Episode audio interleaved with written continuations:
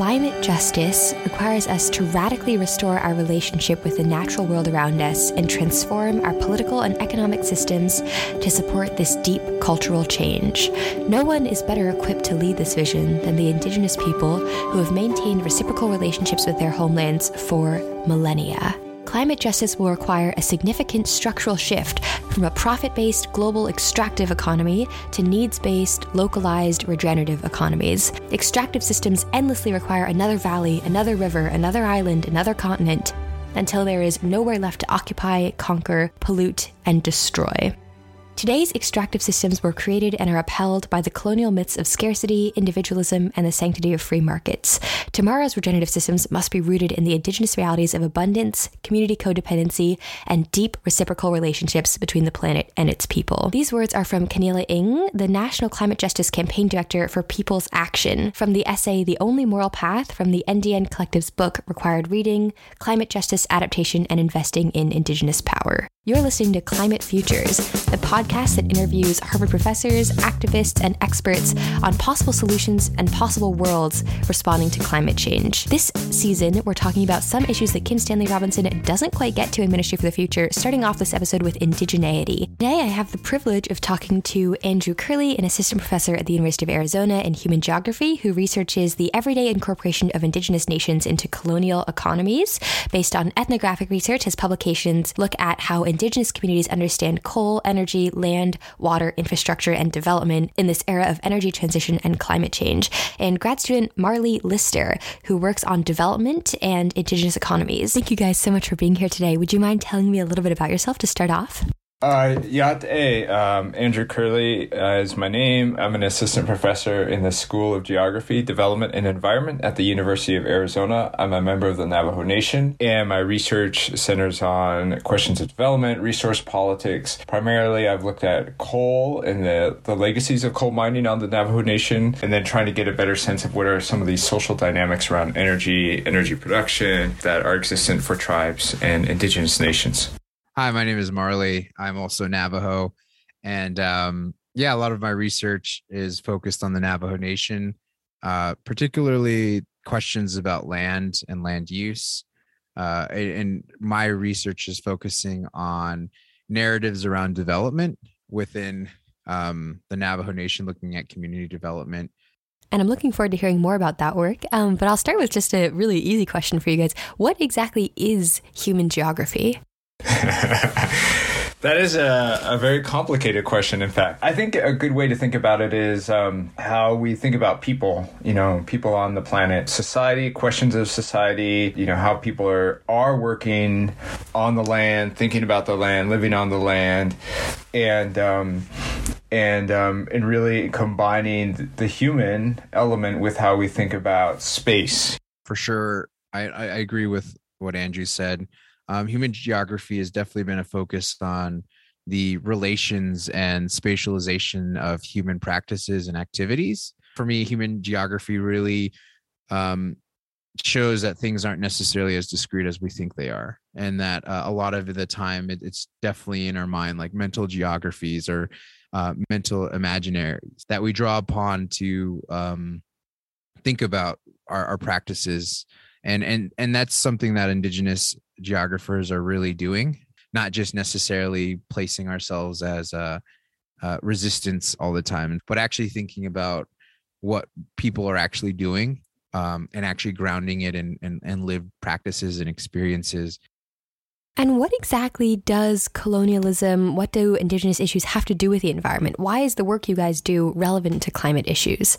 Um, colonialism is world changing. These are world changing events. And colonialism is not just about control of territory. The territory isn't left as it is, especially under settler colonialism. There's a lot of ideas of where how colonialism has worked over the past um, four or five hundred years but when we're talking about people coming in and trying to replace the existing population, they also try to manage and engineer the environments. So in Arizona, you can't let the Colorado River flow into um, the Pacific Ocean. You can't let it flow out of the region without being interrupted, without being um, diverted into large agricultural fields, um, reservoirs for um, the Central Arizona Project. Um, and so, a lot of the history of colonialism and the contemporary practices is not just history, a lot of the history and existing practices are about fundamentally changing the environment. And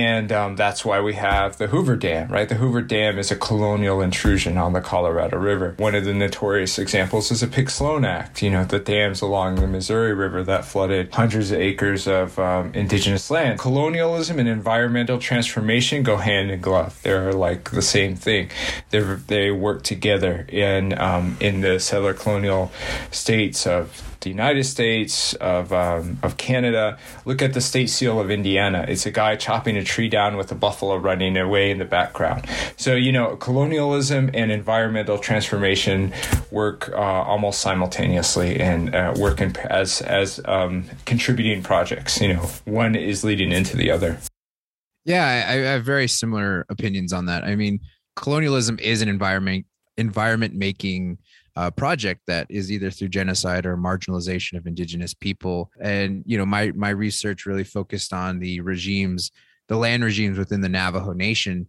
And what happens during this project is that certain types of development are prioritized such as like mining. And usually this is at the detriment of some people living there, as well as the detriment of traditional practices and social relations. And it really reshapes people's relationship to the land. And you know and it, it isn't necessarily a, a, some loss. Like in some cases some people benefit from it like uh, coal workers you know they their uh, material conditions are improved based on the jobs that they get.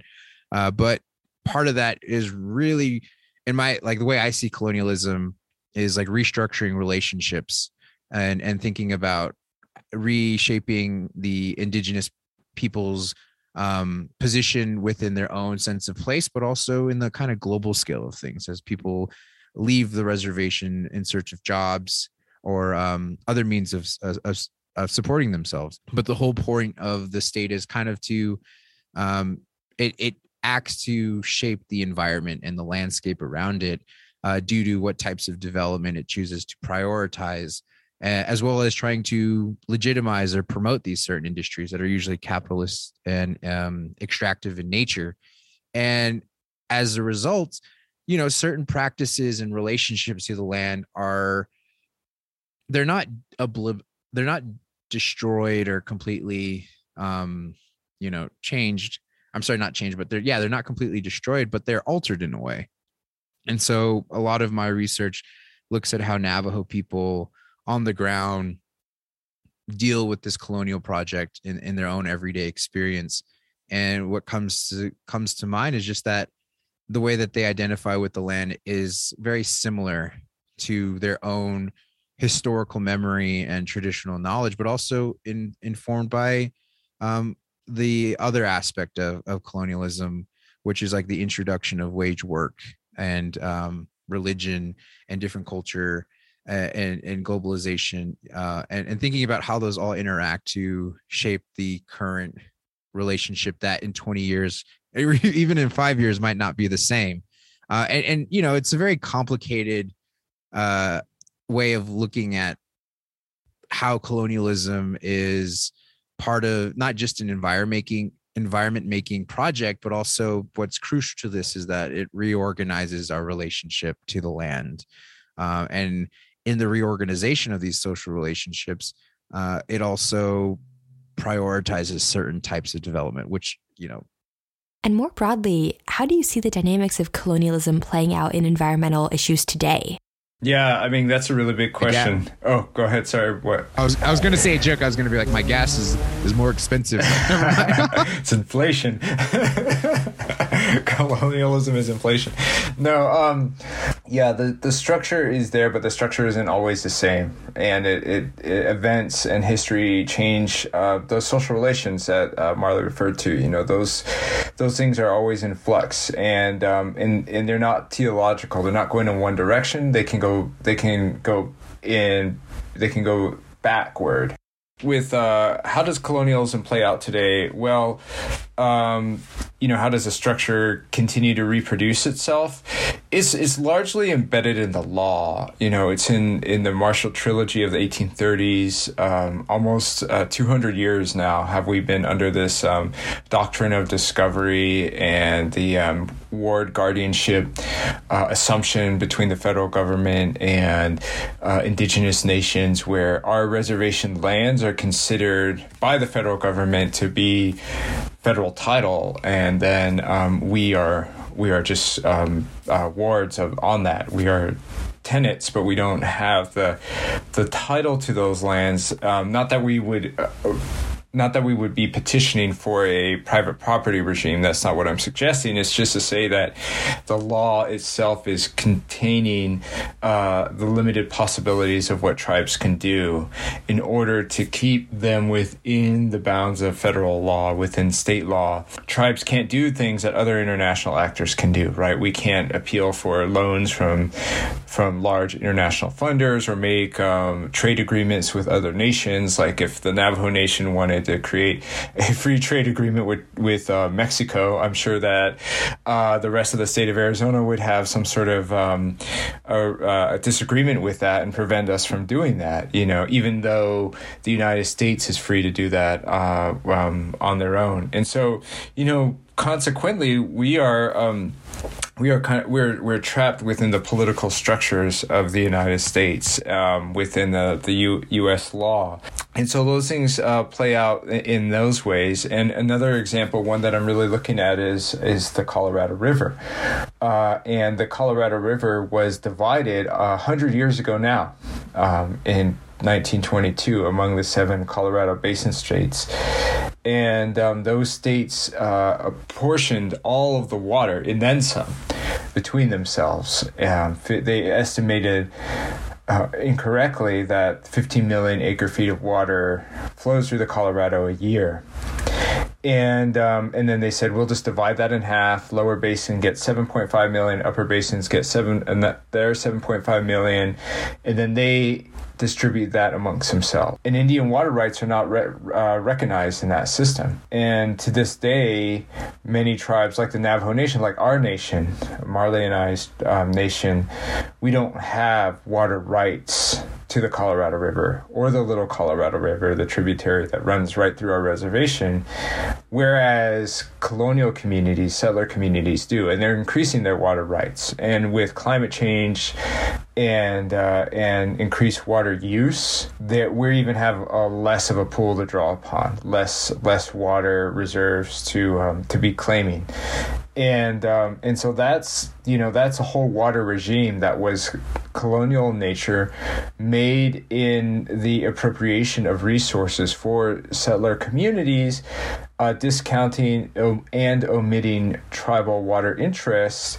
And then at this point 100 years after the fact are we folded into that system with uh, in the most precarious circumstance in the most precarious um, position without any water infrastructure and also without the political representation that the states have. You know, we have to rely on the states to bring this to Congress to make this into to law. And then the states are adversarial to tribal water interests. They want more water for the state, so we have to make all sorts of compromises along the way. And so that happens in 2012, that happens in 2022. That's how colonialism continues to replicate itself over time. So, water regimes are a really good example of one way that colonialism kind of affects environment. Can you talk more broadly? How uh, do you see the dynamics of colonialism playing out in environmental issues today? Colonialism is is is cunning. it's it's complicated. It really um, it's really it's even hard to detect when it's happening to the people it's happening to on occasion, uh, like with these water settlements, like these water agreements. So anyway, so that's you know I think that's what's important to recognize with uh, with how we think about structure and and uh, stru- and that colonialism is a structure, not an event. I would say that it is both. It is a structure and an event, and the events continue to structure that colonial relationship over time and shift it in ways that are more advantageous to the settler against the settled. Yeah, I, I think this this particular historical project, colonialism, just like capitalism, is very uneven. Certain locations experience it or feel it more. Like it's it's a lot of these institutions really um, are colonial nature, but have actually helped in reproducing it by uh, by subjecting uh, uh, I guess colonizers, settlers, indigenous people to certain types of rules and priorities uh, in in their positions. You know, and for me, a lot of these institutional these institutions uh, could also structure like jurisdiction and authority, and they operate on certain rationales. And and you know, when I'm thinking about grazing regimes, for sure, just the way that on a very epistemological level, even like how science is being conducted about how people survey soil like it's the the way that they have binaries between humans and nature or there's a separation also assumptions of mastering nature that had that were very detrimental to indigenous uh, i'm sorry to navajo people in the 30s and 40s i'm starting to see that there are certain assumptions and rationalities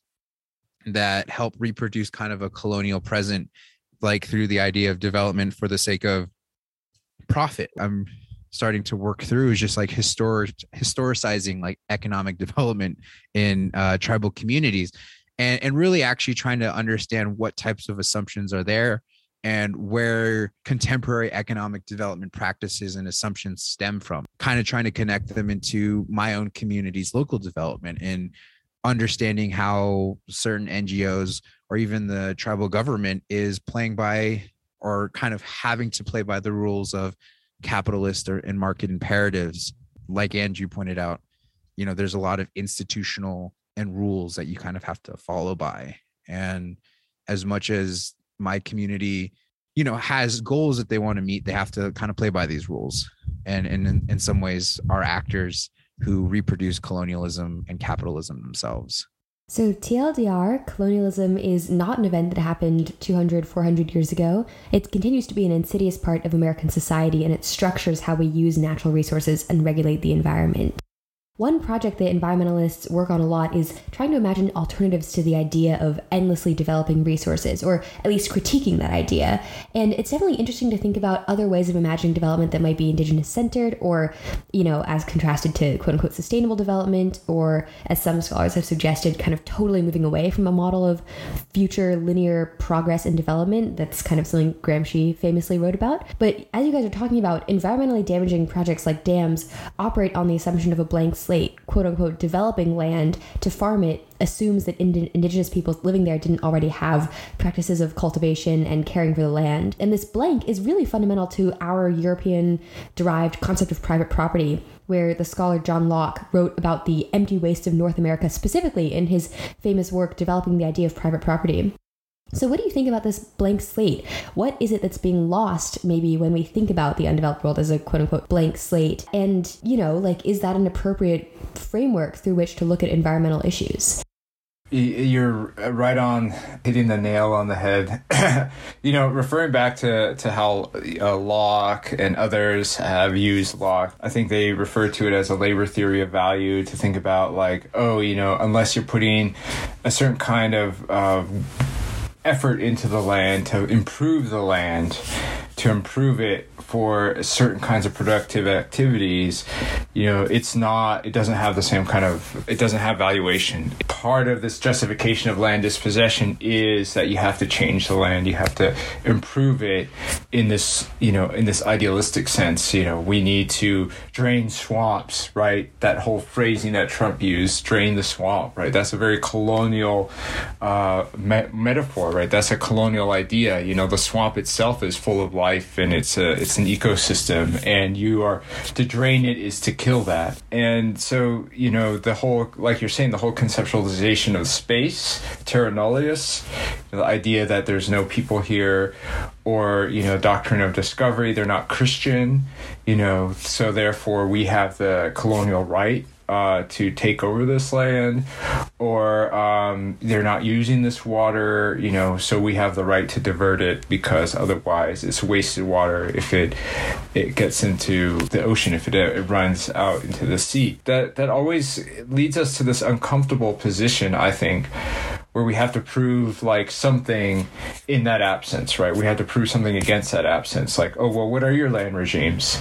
If you if you you know what I mean? Like, and it's it's you know you have to really get out of this whole idea of governing the environment in some ways to appreciate how we have lived in in the places that we've lived and how we've used um, the land and resources, and not even to think about things as resources, right? To even challenge that idea, and to say, hey, you know, um, it's not that it's not that we were unproductive. It's it's not that we didn't have senses of place or territory.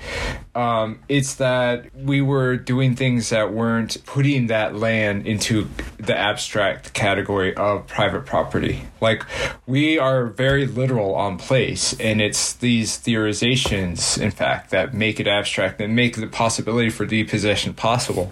So if you're like, oh, you know, we're putting this imaginary line between this space, and we're going to say on this side is one place, and on this side is another, that itself is is a is a colonial imaginary that doesn't follow the way we've been reading the land. You know, we say, hey, here's where water is located, here's where you can graze sheep, here's where um, other people are found and located and where they're planting their fields. That's how we were historically and to this day thinking about space, right? We're like, oh, things are over there. We're very descriptive about the landscape. You know, we've put a lot of detail. That's fact based understanding of the land. You know, to say that there's rock formations here, the rocks look like this, the water is located like this, the water has this kind of gleam to it at this certain time. You know, that's the kind of descriptions you get for Navajo place based names in the reservation. And, um, you know, that's not putting a land regime on top of it. That's not putting like theories of carrying capacity, theories of like private property, theories of value of land and and and um and what you can do, you know, with that land. Like, oh, I'm going to take this land and mortgage it and buy something with that to turn land into a commodity that's interchangeable with other commodities. That's a basic Marxian critique, right, about how commodities become part of the capitalist world order. And so, like, that, you know, that's not how we were thinking about these spaces. And, you know, we will give you that if you spend two weeks, you know, we're living on the reservation, and then we'll give you a counter idea of the world. So in the in your work in what you look at in this kind of waters, river damming, can you give us an example of indigenous practices versus capitalist colonial practices?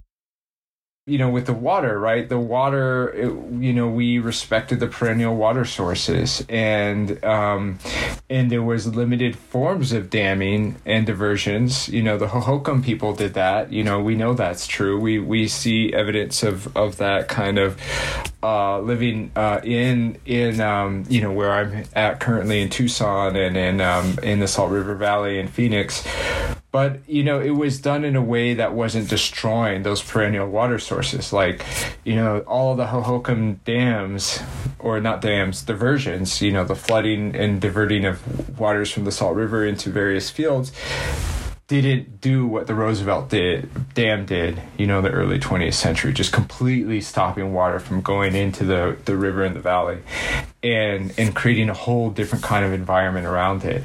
And that that I think is the fundamental difference. And who has the longer history in the region and who has the more sustainable history? Definitely not Phoenix. Phoenix is already running out of water and it's only been around for like a little more than 100 years. So by comparison, you know, it's failing uh, when you're thinking about the Hohokam civilization. Yeah, I mean, I I think for me, you know, these regimes that are uh, currently in contra that counter traditional ways or per, like life ways and practices um, are definitely influenced and have certain types of tenets that are involved like improvement efficiency um, productivity that are, are very bounded and, and bundled with like the rise of capitalism.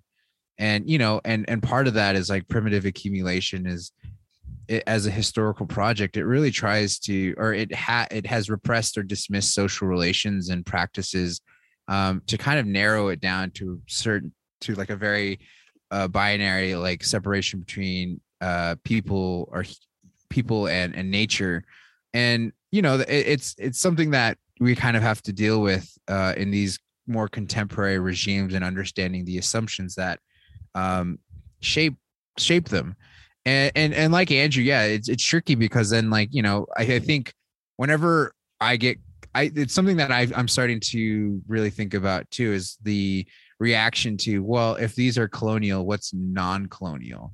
And the tricky part is navigating that and not falling into like a an authentic kind of a sense of authenticity of like essentialism of indigenous people. You're like oh navajo people we were always sheep herders et cetera et cetera um, you know but actually thinking about the complexities of life there. And and you know it's when you ask that question i was going to make a joke. Colonialism is so good I, I don't even know what our traditional ways of life were. But that's not true because you know i i learned bits and uh, pieces of it. Oh, that sounds even worse like it's all tattered. I learned about it through like you know my grandmother's historical memory you know oral stories etc so, one idea that's gaining more and more currency in environmental circles um, is the idea of trying to promote Indigenous aspirations towards sovereignty, a word that's been really, really key in Indigenous movements for a long time now, movement towards sovereignty. Um, and I'd like to ask when you think about sovereignty, what does that mean to you? How do you conceive of that? It's a good question. It's a good question, and academics are bad at giving really simple answers. Um, I think that there are multiple ways that people have addressed it. There's multiple facets to it. There's the political and legal, and that's the traditional literature. You know, that's where like this nation building literature exists. That's where like, you know, the indigenous self determination movement comes out of. Other people have put forward ideas like cultural sovereignty, like really giving providing the conditions where our um, unique ideas, our unique philosophies, are are are countering ideas about the the land on which we live and how we we live on it, where we can exercise those, you know. And it's hard to do that in like a little reservation space while like Arizona or the rest of the United States is polluting or doing other things, right? How can you have cultural sovereignty in a fallout zone? You know, if they're doing like nuclear testing in Nevada, you can't be like, well, we don't believe in that and we're just going to like continue to do our practices here without being impacted by that. Now, there's been more um, questions about sovereignty as kind of a ruse, um, as if it's like, the, you know, there's this whole idea of the politics of recognition, like, oh, as soon as you're recognized, you're being complicit within the colonial regime. You're agreeing to certain parts of colonialism, uh, either inadvertently or like consciously. Um, so there's that whole idea. And then there's also like, um, what is the difference between sovereignty and jurisdiction? And that's uh, Shiri Pasternak, um, non-native scholar who work, who's whose book uh, Grounded Authority is really really good at thinking about these questions, and um, and you know thinking oh jurisdiction is kind of like our original environmental governance, like how we uh, lived on the land and claim kind of a relationship to that land. And then some people think about it like in this idea of kinship, re- renewing kinship responsibilities with the non-human world you know uh, with uh, with non-human persons uh, other kinds of what we would call animals otherwise or uh, land and water other kinds of non-human elements that are that are necessary for life. So all of those things are kind of within this mixture of idea of sovereignty.